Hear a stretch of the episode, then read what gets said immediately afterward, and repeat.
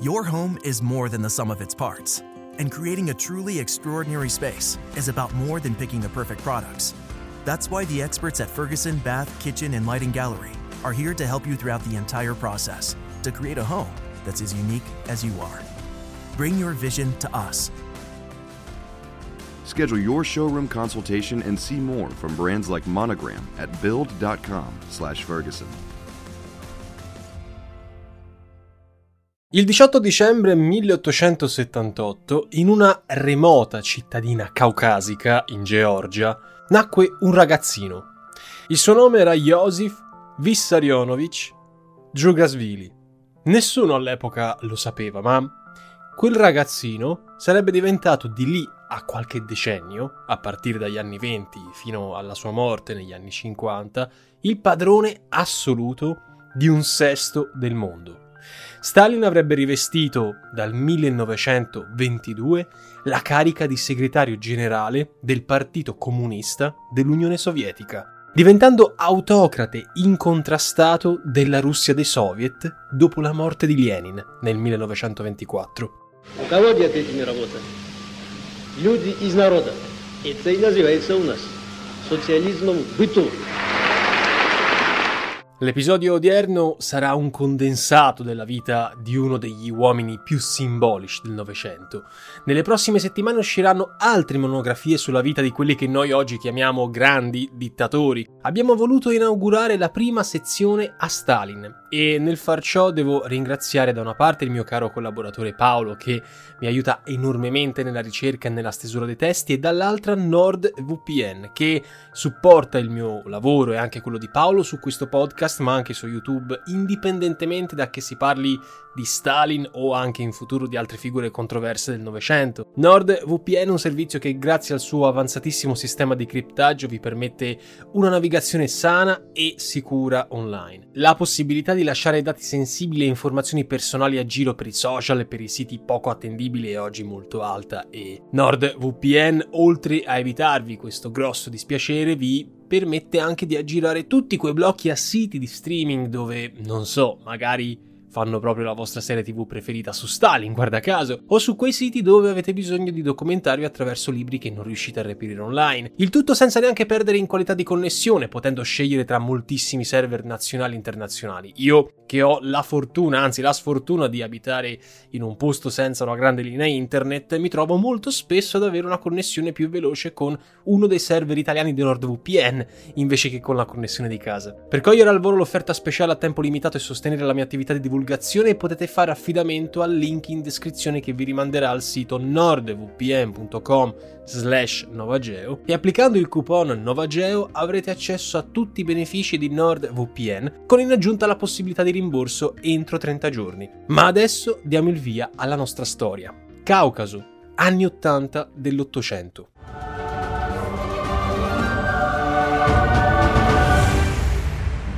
Siete all'ascolto di una nuova puntata di Storie di Geopolitica, il podcast condotto da Nova Lexio. La Georgia, attualmente una repubblica indipendente dal 1991, era, all'epoca della nascita del futuro tiranno, parte dell'impero russo degli zar.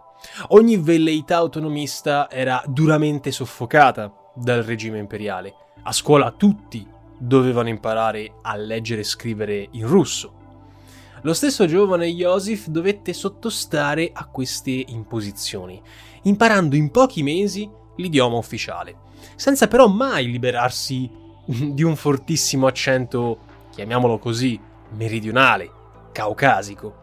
Quando Joseph sarà al potere, sarà poi lui stesso a soffocare nel sangue ogni pretesa di autonomia della sua terra d'origine, che diventerà una delle 15 repubbliche che componevano la Federazione Sovietica. La sua famiglia era molto umile. Il padre, Vissarion Djugasvili, era un calzolaio, invece la madre, Yekaterina Gelajde, nota come Keke, era una povera contadina, ma anche una devota ortodossa che tirava a campare con i mestieri più umili come la lavandaia e la cucitrice. Joseph fu l'unico sopravvissuto di quattro fratelli, tutti morti in tenera età. La propaganda ufficiale di regime sovietico avrebbe disegnato la sua famiglia di origine come una sorta di modello per i proletari di tutto quanto il mondo, organizzando dei veri e propri pellegrinaggi nella casa natale del, del dittatore, un pochino come ancora oggi, ad esempio, si fa in Corea del Nord. La realtà però era ben diversa. Il padre non era un grande padre modello, era un alcolizzato, per giunta molto violento. Spesso picchiava la moglie e il figlio, e sarebbe morto molto presto a causa dei suoi eccessi. Con la madre, invece, sempre secondo la propaganda ufficiale, Stalin conservò rapporti molto stretti, ma anche a tal riguardo le cose stavano un pochino, eh, anzi leggermente in maniera diversa. Stalin non vide la madre per anni. Alcuni testimoni dicono che in privato si esprimesse su di lei in termini molto scurrili. Pare si incontrarono soltanto una volta dopo la conquista del potere assoluto e in quell'occasione si racconta che la madre avesse espresso il suo rammarico perché Stalin non si era mai fatto sacerdote. Il figlio nemmeno presenziò, per fare un esempio, ai suoi funerali nel 1937, per farci capire come fosse in realtà la situazione, limitandosi a mandare una corona di fiori. Diversi studiosi che hanno cercato di ricostruire la personalità di Stalin con particolare riferimento all'indole violenta e sanguinaria, cercheranno nei retaggi familiari l'origine di conflitti e turbe psichiatriche eh, all'origine appunto di questi problemi, ma sembra che lo stesso Stalin, parlando con il suo biografo tedesco Emil Ludwig, imputasse la sua indole ribelle ai trascorsi nella scuola religiosa di Gori. Gori era appunto il paesino in cui nacque. Fu proprio la madre, a quanto sembra, a volere che il figlio si iscrivesse dapprima alla scuola teologica ortodossa di Gori, dove si diplomò nel 1894, per poi entrare nel seminario ortodosso di Tbilisi, cioè la capitale. Ebbene sì, uno dei più crudeli dittatori che la storia ricordi studiò da religioso. Contrariamente però alle intenzioni della madre, fu proprio in quelle circostanze che il giovane Joseph venne per la prima volta in contatto con un gruppo di marxisti clandestini, iniziando a leggere pubblicazioni dello stesso filone, a cominciare dall'immancabile Capitale di Marx, e poi corredandolo con altri scritti. Joseph era uno studente molto brillante. In gioventù sembra che scrivesse poesie in georgiano che attirarono l'attenzione di diversi intellettuali dell'area. In seguito ne pubblicò anche alcune con lo pseudonimo di Soselo, ricevendo un certo apprezzamento, ma per tutta la vita Stalin bloccò ogni iniziativa della diffusione di queste poesie, magari boh, se ne vergognava. Nonostante la frequentazione del seminario, Stalin sviluppò rapporti molto intensi con i circoli marxisti clandestini, diventando un membro dell'ala rivoluzionaria della formazione georgiana Mesamedasi, cioè letteralmente gruppo terzo, terzo gruppo, e occupandosi della formazione delle nuove leve, dei nuovi adepti.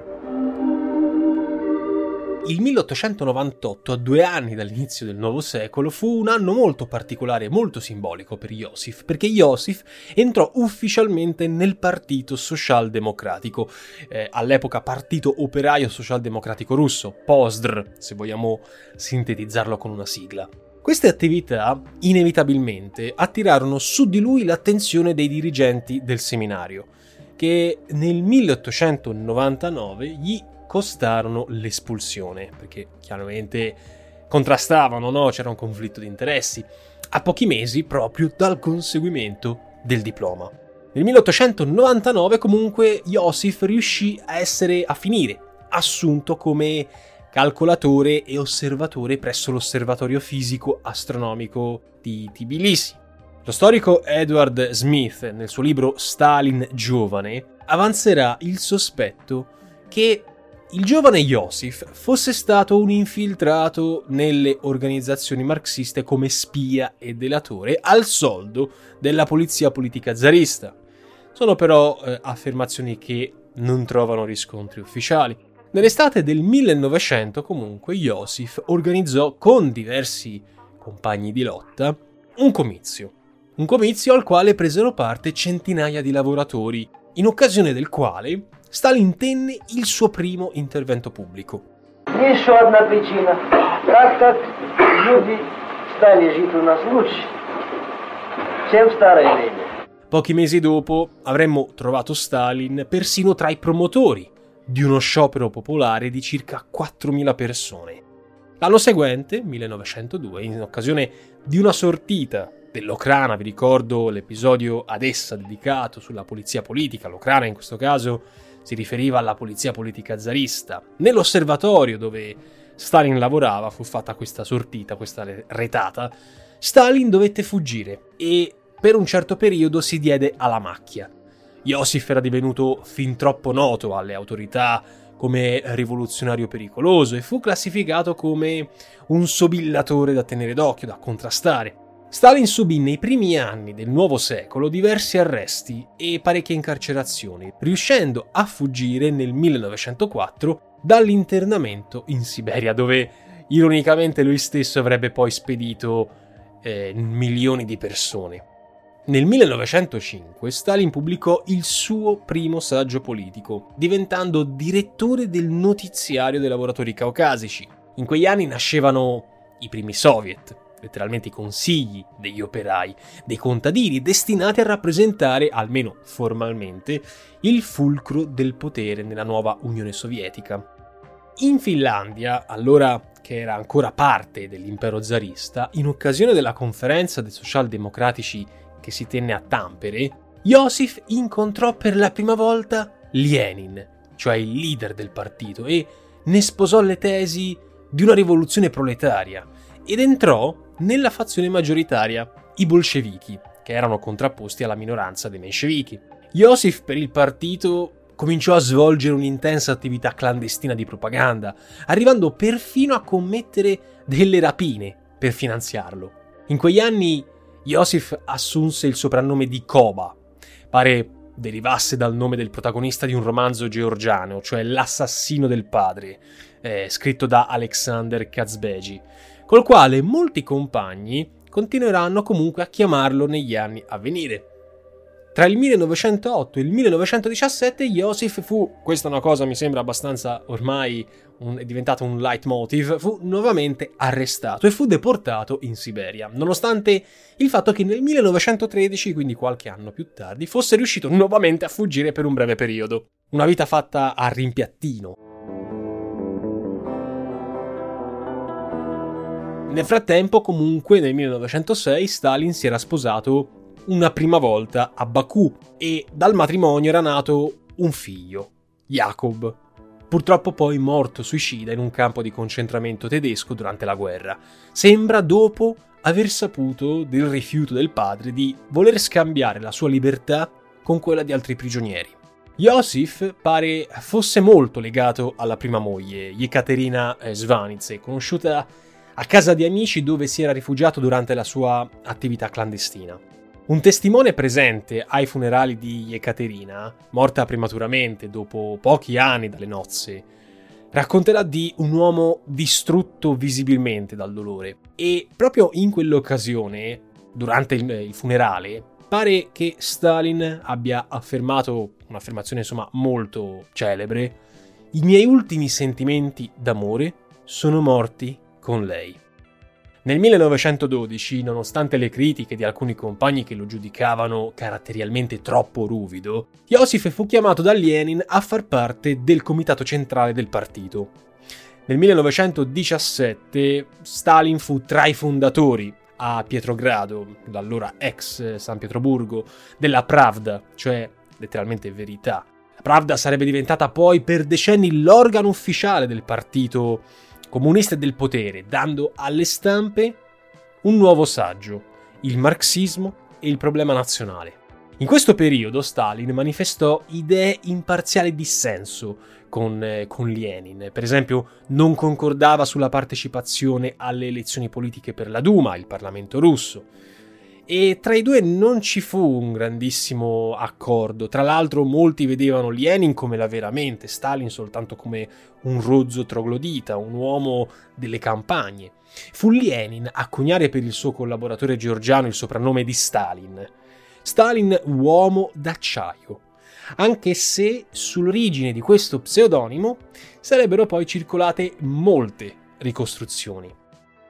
Nel marzo dello stesso anno, nel 1917, l'uomo d'acciaio Stalin fu tra i protagonisti a Pietrogrado della rivoluzione di aprile, assieme tra gli altri a Lev Kamenev, mentre ebbe una posizione molto defilata nella rivoluzione di ottobre, i cui invece veri protagonisti furono Lenin e Trotsky.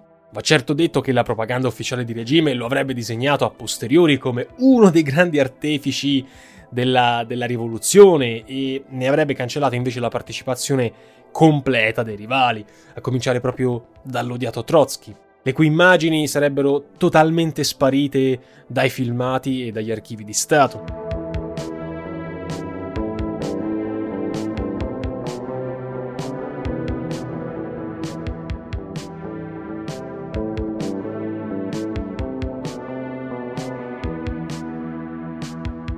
Il 9 novembre 1917 fu poi Joseph chiamato da Lenin, che lo invitò a far parte del nuovo governo, ribattezzato Consiglio dei Commissari del Popolo, in qualità di commissario alle nazionalità.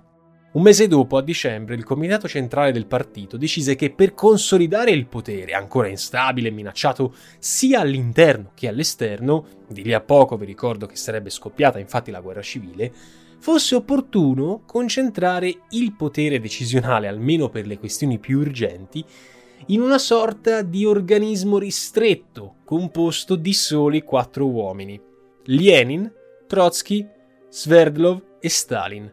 Sverdlov era spesso impegnato con altre incombenze, per cui il potere in effetti si concentrò soltanto sugli altri tre. Di fatto Stalin era diventato più o meno consapevolmente, uno dei padroni della nuova Russia. Nel frattempo, i bolscevichi, sconfitti alle elezioni per l'Assemblea Costituente, pensarono bene di sciogliere l'organo appena eletto, mettendo a tacere tutte le voci di opposizione, a cominciare dal Partito Social Rivoluzionario, che era alleato di governo e rappresentante dei ceti rurali, cioè la maggioranza in sostanza del popolo russo, e instaurò così la dittatura del proletariato, di fatto la dittatura del partito Stato. La ceca, cioè la polizia etnica, e la censura cominciarono a essere scagliate contro tutti gli oppositori. Stalin, proprio in qualità di commissario alle nazionalità e artefice della dichiarazione dei popoli della Russia, firmò il riconoscimento dell'indipendenza della Finlandia nel 18 dicembre 1917. Il nuovo Stato, però, non aveva alcuna intenzione di abbracciare un regime politico di tipo bolscevico, presto ribattezzato comunista. Ragion per cui, quando l'Ucraina a sua volta chiese l'indipendenza, l'atteggiamento del governo dei soviet fu molto diverso. Un emendamento fatto approvare dal congresso pan-russo dei soviet agli inizi del nuovo anno previde che il diritto all'autodeterminazione dei popoli pertenesse alle masse lavoratrici, non alle borghesie nazionali. Un ottimo pretesto per respingere le istanze degli ucraini. Riuscirono invece a ottenere l'indipendenza, destinata poi a durare però soltanto vent'anni, Lituania, Lettonia ed Estonia. Ho fatto un video al riguardo. La pace di Brest-Litovsk 3 marzo 1918, firmata dallo stesso Trotsky in qualità di commissario degli affari esteri, fece uscire la Russia dalla Grande Guerra, ma non pose fine ai conflitti. Scoppiava infatti in quegli stessi anni una terribile guerra civile tra il nuovo governo e i suoi oppositori, i cosiddetti bianchi, che avrebbe determinato, tra l'altro, la decisione di spostare la capitale da Pietrogrado, giudicata troppo vicina al confine, troppo vicina, insomma, a problemi, a Mosca.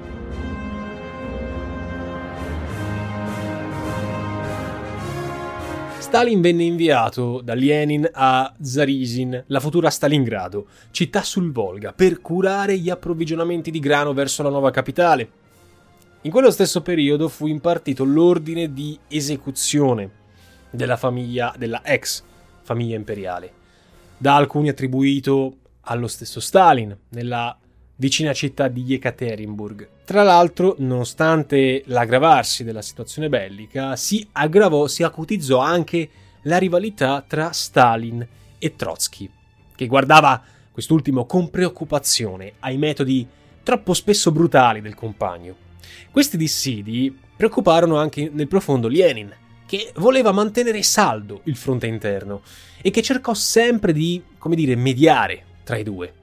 Trotsky, invece, dal canto suo, diventato poi commissario alla guerra, vedeva crescere il proprio prestigio politico e militare grazie alla creazione dell'Armata Rossa.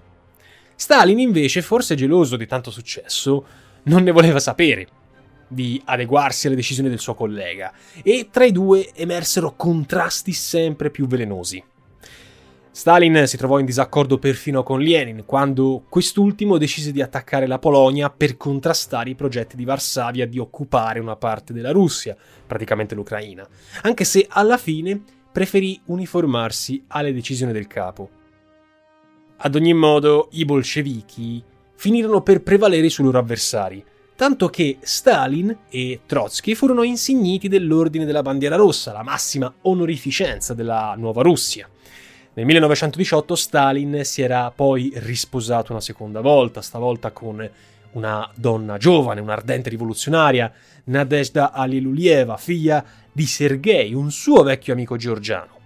Dall'unione sarebbero nati due figli, Vassili e Svetlana. La famiglia, felice come veniva presentata alla stampa, era però l'ennesima finzione. Nadezhda si renderà sempre più conto dei metodi brutali e dei tradimenti del marito, finendo alla fine purtroppo nel 1931 per suicidarsi. Circoleranno sempre voci sul fatto che fosse stato in realtà il marito ad ucciderla. Il figlio maschio, Vassili, sarebbe morto nel 1961 alcolizzato, mentre Svetlana si rifugierà negli Stati Uniti, destando grande scalpore con le rivelazioni sulla figura intima del padre, presentato come uomo autoritario, niente di nuovo, e dispotico, anche però nella vita privata. Negli ultimi anni di vita sembra che anche lo stesso Lenin cominciasse a nutrire delle serie riserve su, sull'uomo che lui aveva denominato l'uomo di ferro, e non sto parlando di Superman, ma di Stalin, che poi riporterà nel suo stesso testamento politico. Terminata la guerra civile, con anni di sangue e di lotte, Lenin comprese che gli sforzi e i sacrifici richiesti al popolo russo avevano ormai passato il limite e decise pertanto il varo di un nuovo corso, la cosiddetta nuova politica economica, la NEP, in estrema sintesi, con la NEP si trattava di lasciare spazio all'iniziativa economica privata, fino a quel momento quasi del tutto cancellata dalla rivoluzione e anche dalla guerra civile.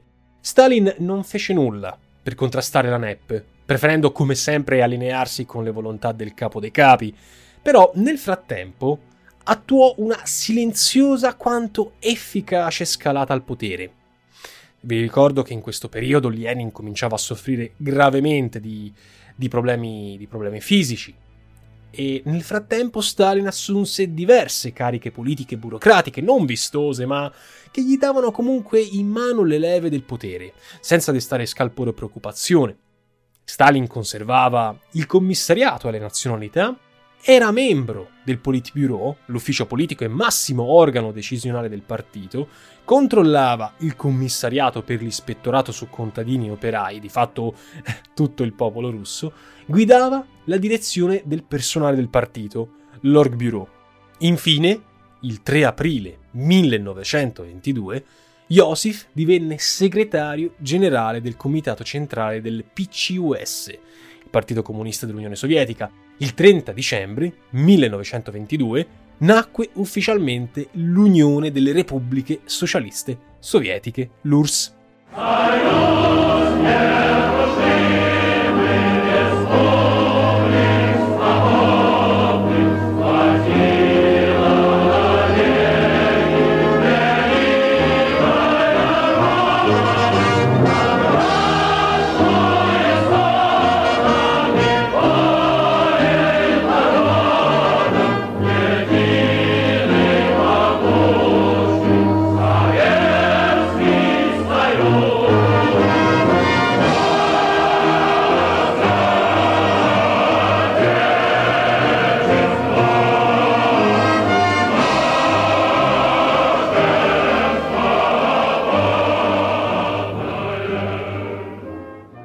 Con quell'occasione, con quel, quell'evento simbolico, Stalin si incaricò delle epurazioni dei funzionari infedeli.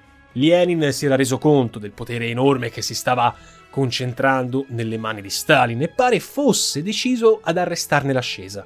Ma purtroppo, come la storia ci ricorda, fu bloccato da un ictus, che assieme ad altre manifestazioni del male gli impediranno di esercitare tutte le sue funzioni, portandolo definitivamente poi, il 21 gennaio 1924, alla morte. Your home is more than the sum of its parts, and creating a truly extraordinary space is about more than picking the perfect products. That's why the experts at Ferguson Bath, Kitchen, and Lighting Gallery are here to help you throughout the entire process to create a home that's as unique as you are. Bring your vision to us Schedule your showroom consultation and see more from brands like Monogram at build.com/ferguson. Una tragedia per il mondo comunista, una fortuna immensa per Stalin che vedeva cadere l'unico serio ostacolo alla conquista del potere assoluto, a parte, a parte Trotsky. L'esito, peraltro, non era affatto scontato. Lenin, nel suo testamento politico, letto dopo la sua morte ad alta voce, dichiarava apertamente le sue riserve su Stalin, tra le quali l'ammonimento che non sapesse gestire con intelletto e con dovuta prudenza il grande potere da lui accumulato. I compagni di partito, del resto, non erano inclini a riconoscere un nuovo capo assoluto dopo la morte di Lenin e sembravano invece propendere per una direzione collegiale del partito. L'errore però più madornale fu probabilmente quello di valutare come più pericolosa la figura di Trotsky, considerato il potere militare da lui detenuto, mentre Stalin era visto più o meno quasi da tutti come uno dei tanti burocrati che vivevano nell'Unione Sovietica, nel partito. Stalin però fu abilissimo a tenere accesi questi sentimenti nei compagni e gettò le basi nel frattempo per una sorta di idolatria attorno alla figura di Lenin. Sua l'idea di costruire il famoso mausoleo nella Piazza Rossa. Sicuro che l'aurea creata intorno al grande leader storico avrebbe giovato al suo successore. Stalin decise di siglare un patto di unità d'azione con due storici leader comunisti, Lev Kamenev, presidente allora del Soviet di Mosca ideologo del partito, e Grigori Zinovev, presidente del Soviet di Pietrogrado, presto ribattezzata Leningrado, e capo dell'Internazionale Comunista, che entrambi si schierarono con lui nella lotta contro Trotsky. Assieme a loro, Joseph costituì la cosiddetta Troika. Con il loro supporto e con la Troika, Joseph riuscì a disporre di una maggioranza sicura in seno al Politburo, di fatto l'unico organo decisionale del paese, che all'epoca era composto da loro tre più Trotsky, Nikolai Bukharin, capo dell'ala moderata del Partito Comunista, Alexei Rykov, presidente del governo, e Mikhail Tomsky, capo dei sindacati. La battaglia per il potere fu durissima. Lasciò il segno sugli stessi Kamenev e Zinovev, mentre Stalin furbescamente si defilò demanando agli alleati lo scontro diretto e per lui insomma lasciò soltanto la gloria. In effetti Stalin prese ufficialmente posizione contro Trotsky soltanto quando Joseph propugnò la tesi del socialismo in un solo paese, contrapposta alla tesi della rivoluzione permanente sostenuta a suo tempo dallo stesso Lenin, tesi chiaramente anche globalista se così vogliamo vederla. In parole molto povere, eh, secondo la tesi di, di Stalin si sosteneva che l'Unione Sovietica dovesse mirare a raggiungere il benessere interno, senza soffermarsi sul mito della realizzazione di una rivoluzione mondiale, globale. E così la Troica, con il tempo, nel 1925, ebbe finalmente ragione contro Trotsky, il quale fu indotto a lasciare il commissariato alla guerra e fu privato dell'importantissimo appoggio della sua armata rossa e senza militari lo sappiamo bene cosa succede. A quel punto però iniziarono i guai, anche per Kamenev e Zinovev. Tolto di mezzo Trotsky, che alla fine sarebbe scappato in Messico, Stalin decise di sbarazzarsi anche di loro due, facendo leva sui restanti membri del Politburo, Bukharin, Rykov, Tomsky. Fu una tattica tanto sottile quanto delicata, anzi direi quanto diabolica, Stalin si era liberato dell'avversario più pericoloso e ora poteva fare lo stesso con i primi due e così via, fin quando alla fine sarebbe restato soltanto lui al comando. Stalin formulò gravissime accuse contro molti degli ex alleati, compresa quella di aver tradito Lenin alla vigilia della rivoluzione d'ottobre, per costringerli a lasciare cariche e partito. Zinoviev e Kamenev successivamente ritratteranno per esservi riammessi, perdendo però ogni potere. Non così, come già detto, Trotsky, che avrebbe continuato a lottare indefesso contro Stalin, dopo aver inutilmente cercato di far fronte comune proprio contro gli ex nemici Zinoviev e Kamenev. Però Trotsky sarà appunto, come già detto, espulso nel 1929 dall'Unione Sovietica e sarebbe finito in Messico, dove infine nel 1940 sarebbe stato assassinato da un sicario di Stalin che lo avrebbe reperito anche dall'altra parte dell'oceano.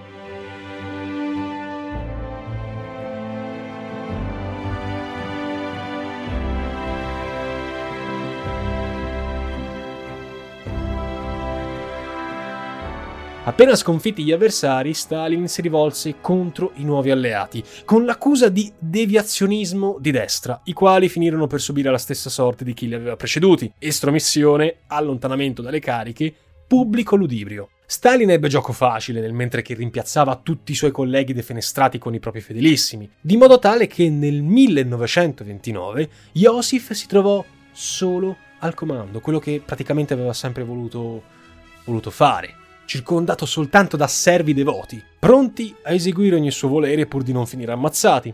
Le grandi purghe, che noi tutti abbiamo più o meno sentito parlare degli anni 30, spazzeranno via anche fisicamente i vecchi compagni, con la sola eccezione di Tomsky che preferì suicidarsi.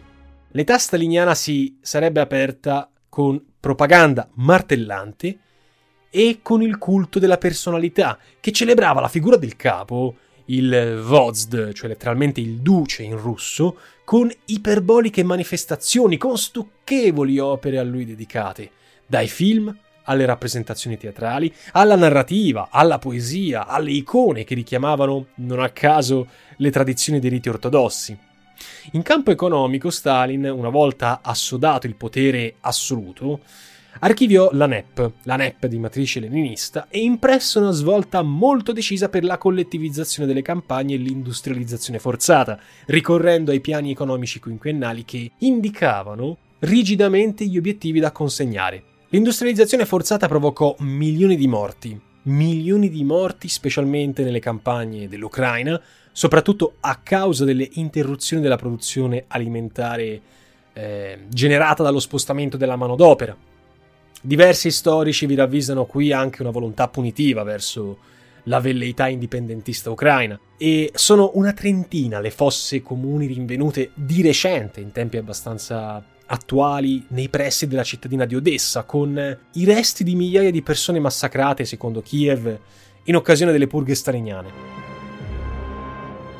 A metà degli anni 30, era stata così avviata la grande riforma economica che doveva portare, nelle almeno intenzioni di Stalin, alla trasformazione completa del paese in una grande potenza industriale. In questa fase nacque il mito del lavoratore instancabile, stacanovista, che trovò la sua celebrazione appunto ufficiale almeno nel minatore Alexei Stakhanov, che venne proclamato eroe per il lavoro svolto, avendo estratto in un solo giorno 102 tonnellate di carbone. Ecco, questa, signori miei, era la politica del bastone e della carota, con persecuzioni e punizioni ai limiti dello sterminio di classe, e quanto ad esempio avvenne con la liquidazione dei kulaki, che avevano conseguito un certo benessere con la NEP di Lenin. Questa politica del bastone della carota venne poi accompagnata da riconoscimenti sociali e appelli al patriottismo, poco ortodossi rispetto alla logica egualitaria, ma assai efficaci in termini di risultati.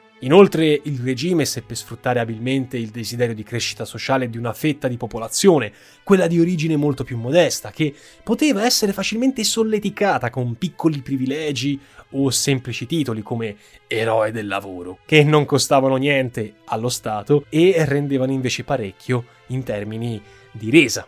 I risultati ad ogni modo arrivarono. Già nel 1934 Stalin poteva vantare i progressi nel campo dell'agricoltura grazie alle fattorie collettive e alla meccanizzazione, dell'industria con l'incremento della produzione e nella lotta all'analfabetismo delle masse ridotto del 10%. C'è da dire che l'Unione Sovietica fu l'unico grande paese del pianeta a non essere travolto dalla grande crisi del 29, il che è perfino ovvio visto il sostanziale isolamento politico ed economico che Stalin aveva attuato. Questo fatto fu ampiamente sfruttato dalla propaganda di Stalin, che lo utilizzò per enfatizzare i successi dello Stato socialista. Proprio in quella fase, e più precisamente a metà degli anni 30, iniziò una nuova sperimentazione politica, passata alla storia come l'età del grande terrore o delle grandi purghe e sperimentazione politica mi piace molto come termine. Utilizzando come pretesto l'uccisione di un dirigente politico di Leningrado, Sergei Kirov, avvenuto nel 1934, Stalin ebbe modo di mettere in atto una strategia che prevedeva l'eliminazione, in tal caso molto spesso fisica, dei nemici veri o presunti. Alcune voci, tuttora circolanti, imputerebbero allo stesso Stalin la decisione di voler uccidere Kirov, forse temendone la fama e il successo politico che stava avendo, più verosimilmente però per avere un valido motivo, un valido movente per scatenare le persecuzioni politiche.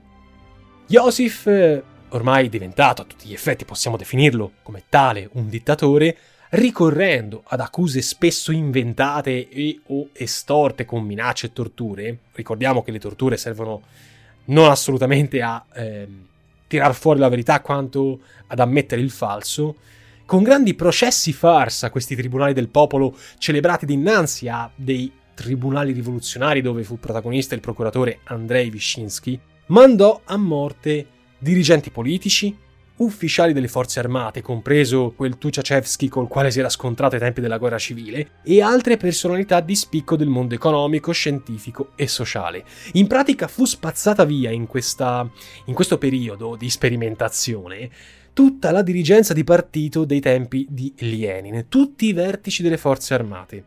Dopo aver contribuito a costruire accuse e perpetrato violenze di ogni tipo, finirono nello stesso ingranaggio, nella stessa mattanza, nello stesso meccanismo di trivellazione gli stessi capi della polizia politica, Yagoda e il suo successore Yezov.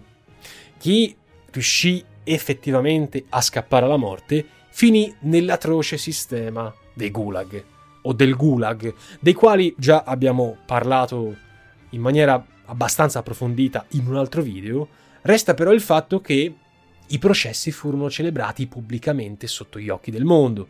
Diversi giornalisti occidentali venivano inviati per l'occasione in Unione Sovietica per assistere alle confessioni, chiamiamole così, tutt'altro che spontanee, rese dagli imputati.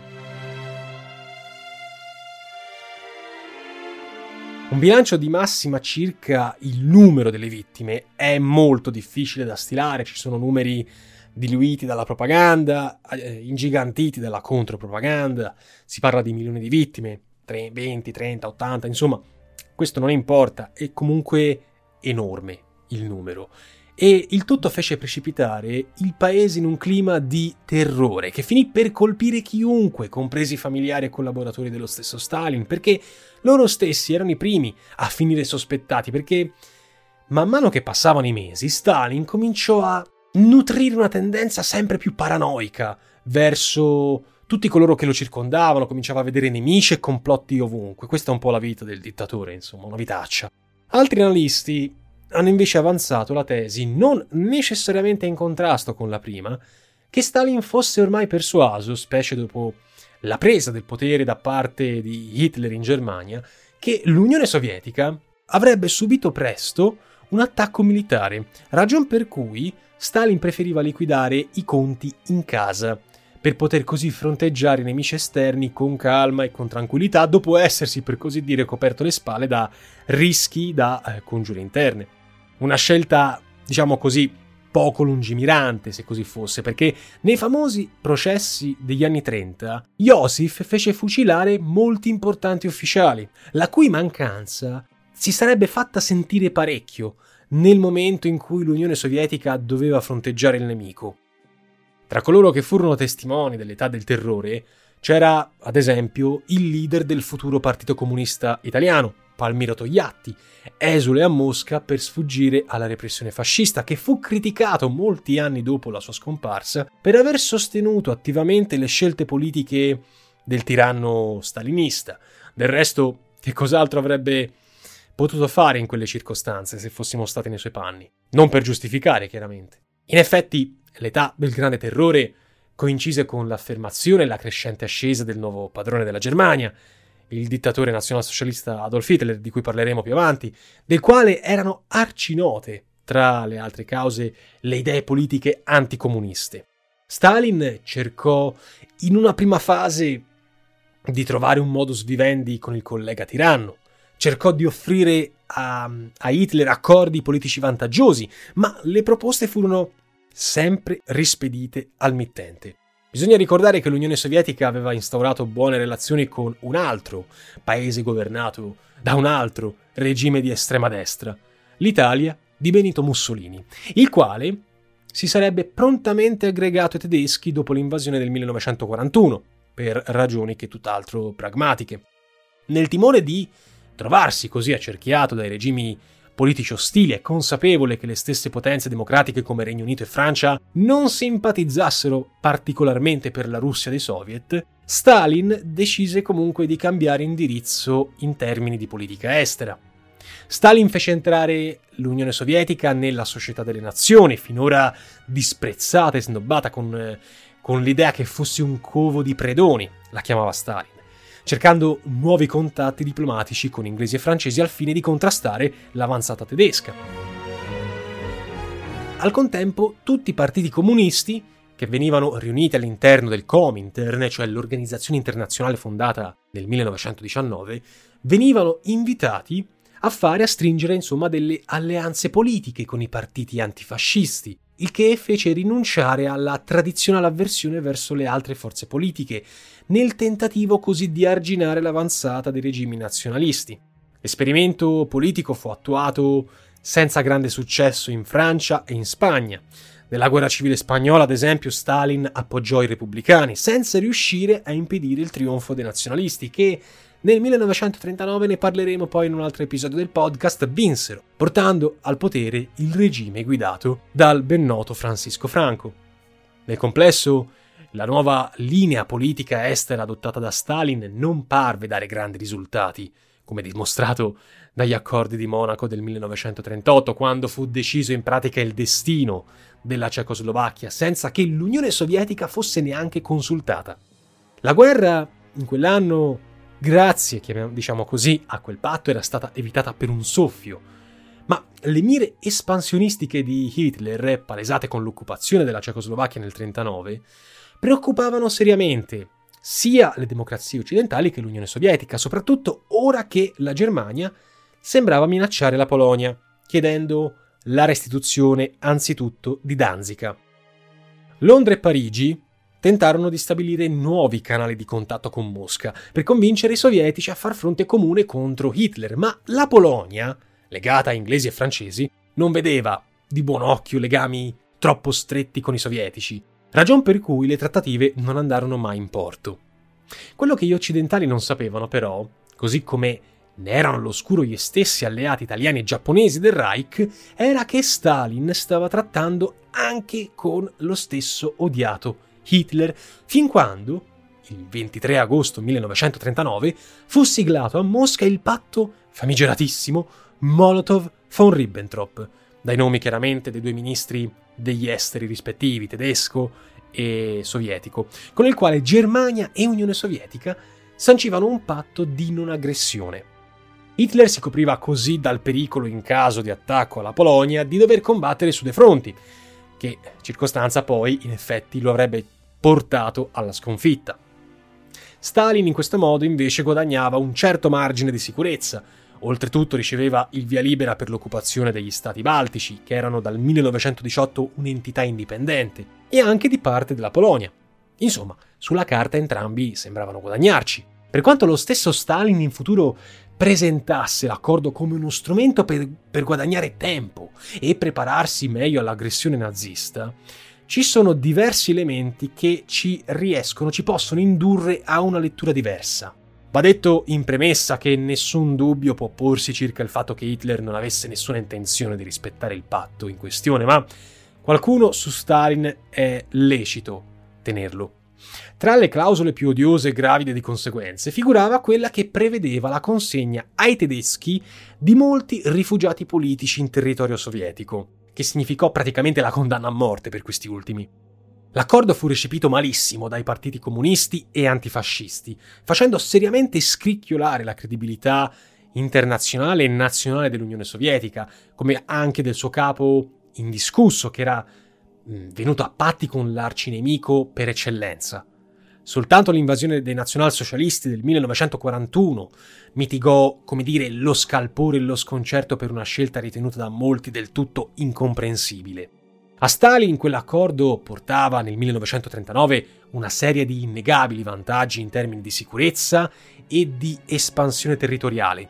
E si narra che quando la Germania invase l'Unione Sovietica il 22 giugno del 1941 con il nome dell'Operazione Barbarossa, il paese, cioè l'Unione Sovietica e lo stesso Stalin, furono presi alla sprovvista, nonostante gli inascoltati avvertimenti della spia eh, Richard Sorge e dei servizi segreti britannici, tanto che le forze tedesche poterono penetrare quasi indisturbate in territorio sovietico fino a giungere alla periferia di Mosca.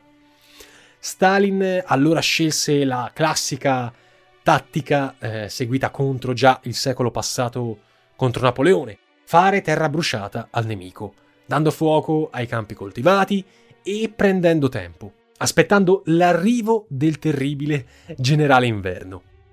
Chiunque non ottemperasse agli ordini del dittatore veniva fucilato sul posto. Detto molto chiaro, Stalin fece appello al patriottismo del suo popolo, riabilitò perfino la Chiesa ortodossa per dare sostegno alla grande guerra patriottica, come veniva chiamata, contro l'invasore. Ricordiamo che la Costituzione sovietica del 1936, definita da Stalin la più democratica del mondo, contemplava tra le libertà dei cittadini quella di propaganda antireligiosa, il che ci fa capire proprio la situazione di emergenza.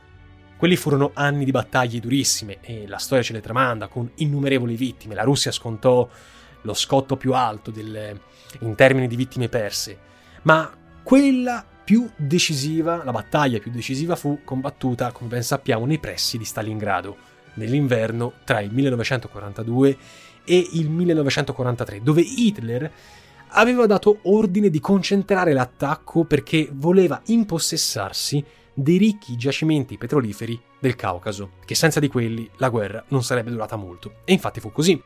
Il bilancio finale fu, per i tedeschi, la prima e cosciente disfatta della guerra. 190.000 uomini catturati e circa 140.000 morti, senza contare i civili che subirono chiaramente una mattanza. Il 22 gennaio 1943 il comandante tedesco von Paulus firmava la resa.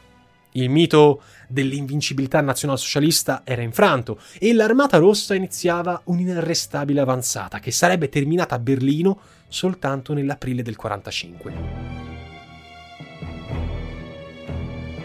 Dopo l'attacco nazionalsocialista, l'Unione Sovietica era entrata a pieno titolo nell'alleanza antitedesca, assieme ad americani, francesi, inglesi e tutte le altre, chiamiamole così, colonie inglesi. Nel 1943, per la prima volta, Stalin si sarebbe incontrato poi con Roosevelt e Churchill a Teheran, in Iran, dove fu chiesta l'apertura del secondo fronte per alleggerire la pressione tedesca sui sovietici. In effetti questo sarebbe avvenuto soltanto con lo sbarco in Normandia nel giugno seguente. Sarebbe poi stato in occasione della conferenza di Yalta in Crimea nel 1945, a giochi ormai quasi chiusi, che sarebbero invece stati disegnati i confini del mondo del dopoguerra, quella che poi sarebbe sfociata nella guerra fredda, dividendo il mondo in sfere di influenza e riconoscendo ai sovietici il controllo su praticamente tutto l'est europeo, progressivamente occupato durante la vittoriosa avanzata verso Berlino, e il resto alle potenze occidentali. Quando finì la guerra, con l'aureola di gloria che circondava il maresciallo Stalin, il quale ebbe cura di tenere lontani da Mosca i generali vittoriosi come Zhukov per non spartire con loro la vittoria, Stalin fece piombare sul paese e sugli stati europei dell'est, trasformati in repubbliche socialiste, in stati fantoccio, la mano pesante della sua dittatura. L'autocrate, tra l'altro, decise di far internare molti militanti sovietici la cui unica colpa era stata quella di farsi catturare dai tedeschi durante la guerra, tacciandoli come traditori della patria. La guerra aveva prodotto un bilancio spaventoso, come già vi dicevo, per l'Unione Sovietica, 27 milioni di morti, 1710 città e oltre 70.000 villaggi distrutti, rasi al suolo a zero, il che non scalfì comunque minimamente il prestigio del, tra virgolette, maresciallo vittorioso. Le misure di polizia, parzialmente attenuate durante il conflitto per non deprimere lo spirito interno, furono poi subito ripristinate e i gulag tornarono a riempirsi. Perfino i più stretti collaboratori del dittatore temevano per la loro sorte. Pare tra loro circolasse la battuta secondo cui non sapevi mai a fine giornata se saresti tornato a casa o finito in galera, se non peggio. Tra gli ultimi atti di Stalin, sempre più vittima di paranoie cospirazioniste, ci fu l'accusa rivolta ai medici del Cremlino, in gran parte medici ebrei, di voler attentare alla sua stessa vita. Stalin, nell'immediato dopoguerra, scelse poi di acutizzare il conflitto mai combattuto con l'Occidente, con in particolare gli Stati Uniti, visti come la potenza principale, ormai un ex alleato, e questo atteggiamento contribuì alla nascita di quella barriera, la cortina di ferro, che avrebbe diviso l'Europa in due per più di 40 anni, durante l'epoca della cosiddetta guerra fredda. Fu sempre Stalin che, dopo il lancio delle due bombe atomiche su Hiroshima e Nagasaki, volle che l'Unione Sovietica si dotasse di armi nucleari, gettando il pianeta nell'incubo del conflitto atomico e utilizzandole come chiaramente deterrente per evitare di finire essi stessi nuclearizzati. Stalin morì nella sua dacia, cioè nella sua residenza privata, nei dintorni di Mosca, a Kunsevo, il 5 marzo 1953. La causa ufficiale della morte fu un'emorragia cerebrale che ne provocò il decesso dopo giorni di agonia, ma sulla sua fine circolano e circolarono voci complesse, compreso l'ipotetico assassinio. Ai suoi funerali la calca fu tanta, talmente tanta che ci furono persino dei morti. In patria e all'estero furono in molti a piangerlo, come eroe di guerra, come padre del comunismo. Tre anni più tardi, con la famosa denuncia in occasione del ventesimo congresso del Partito Comunista Sovietico, il suo successore e a lungo stretto collaboratore Nikita Khrushchev ne avrebbe denunciato i crimini, avrebbe denunciato i crimini staliniani e avrebbe dato avvio alla cosiddetta destalinizzazione. In realtà, magari ci torneremo, la denuncia non riguardava il regime in sé, quanto gli abusi perpetrati contro tanti compagni di lotta. Tra i primi provvedimenti del nuovo corso ci fu la rimozione della salma imbalsamata di Stalin nel museo, dove era stata collocata al fianco a quella di Lenin, e ci fu anche il cambiamento di tutti i toponimi a lui dedicati, compresa la città di Stalingrado, che divenne Volgograd, e così via. Ancora oggi è molto difficile stimare il numero esatto delle vittime durante le purghe staliniane, durante il terrore staliniano, tra carestie, sistema concentrazionario, guerre e via dicendo. Quel che è certo è che milioni di vite furono spazzate via. In Russia non mancano neanche ai giorni nostri i nostalgici del tiranno, sostenitori del fatto che quell'uomo fosse stato il simbolo di colui che avesse trasformato la nazione in una potenza mondiale, facendole vincere l'epica battaglia contro il nazionalsocialismo. Fatti in parte veri, certo, ma sarebbe a questo punto lecito domandarsi a quale prezzo, a quale costo.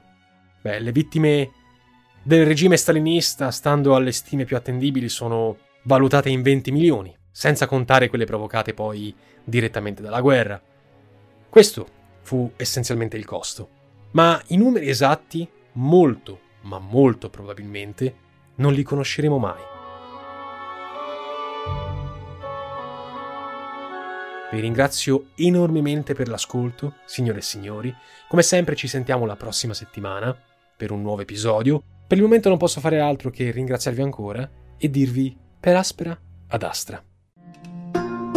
Avete appena ascoltato Storie di geopolitica Nova Lexio e il suo podcast vi aspettano nel prossimo episodio. Per Aspera, ad Astra. Your home is more than the sum of its parts, and creating a truly extraordinary space is about more than picking the perfect products. That's why the experts at Ferguson Bath, Kitchen, and Lighting Gallery are here to help you throughout the entire process to create a home that's as unique as you are. Bring your vision to us. Schedule your showroom consultation and see more from brands like Monogram at build.com/ferguson.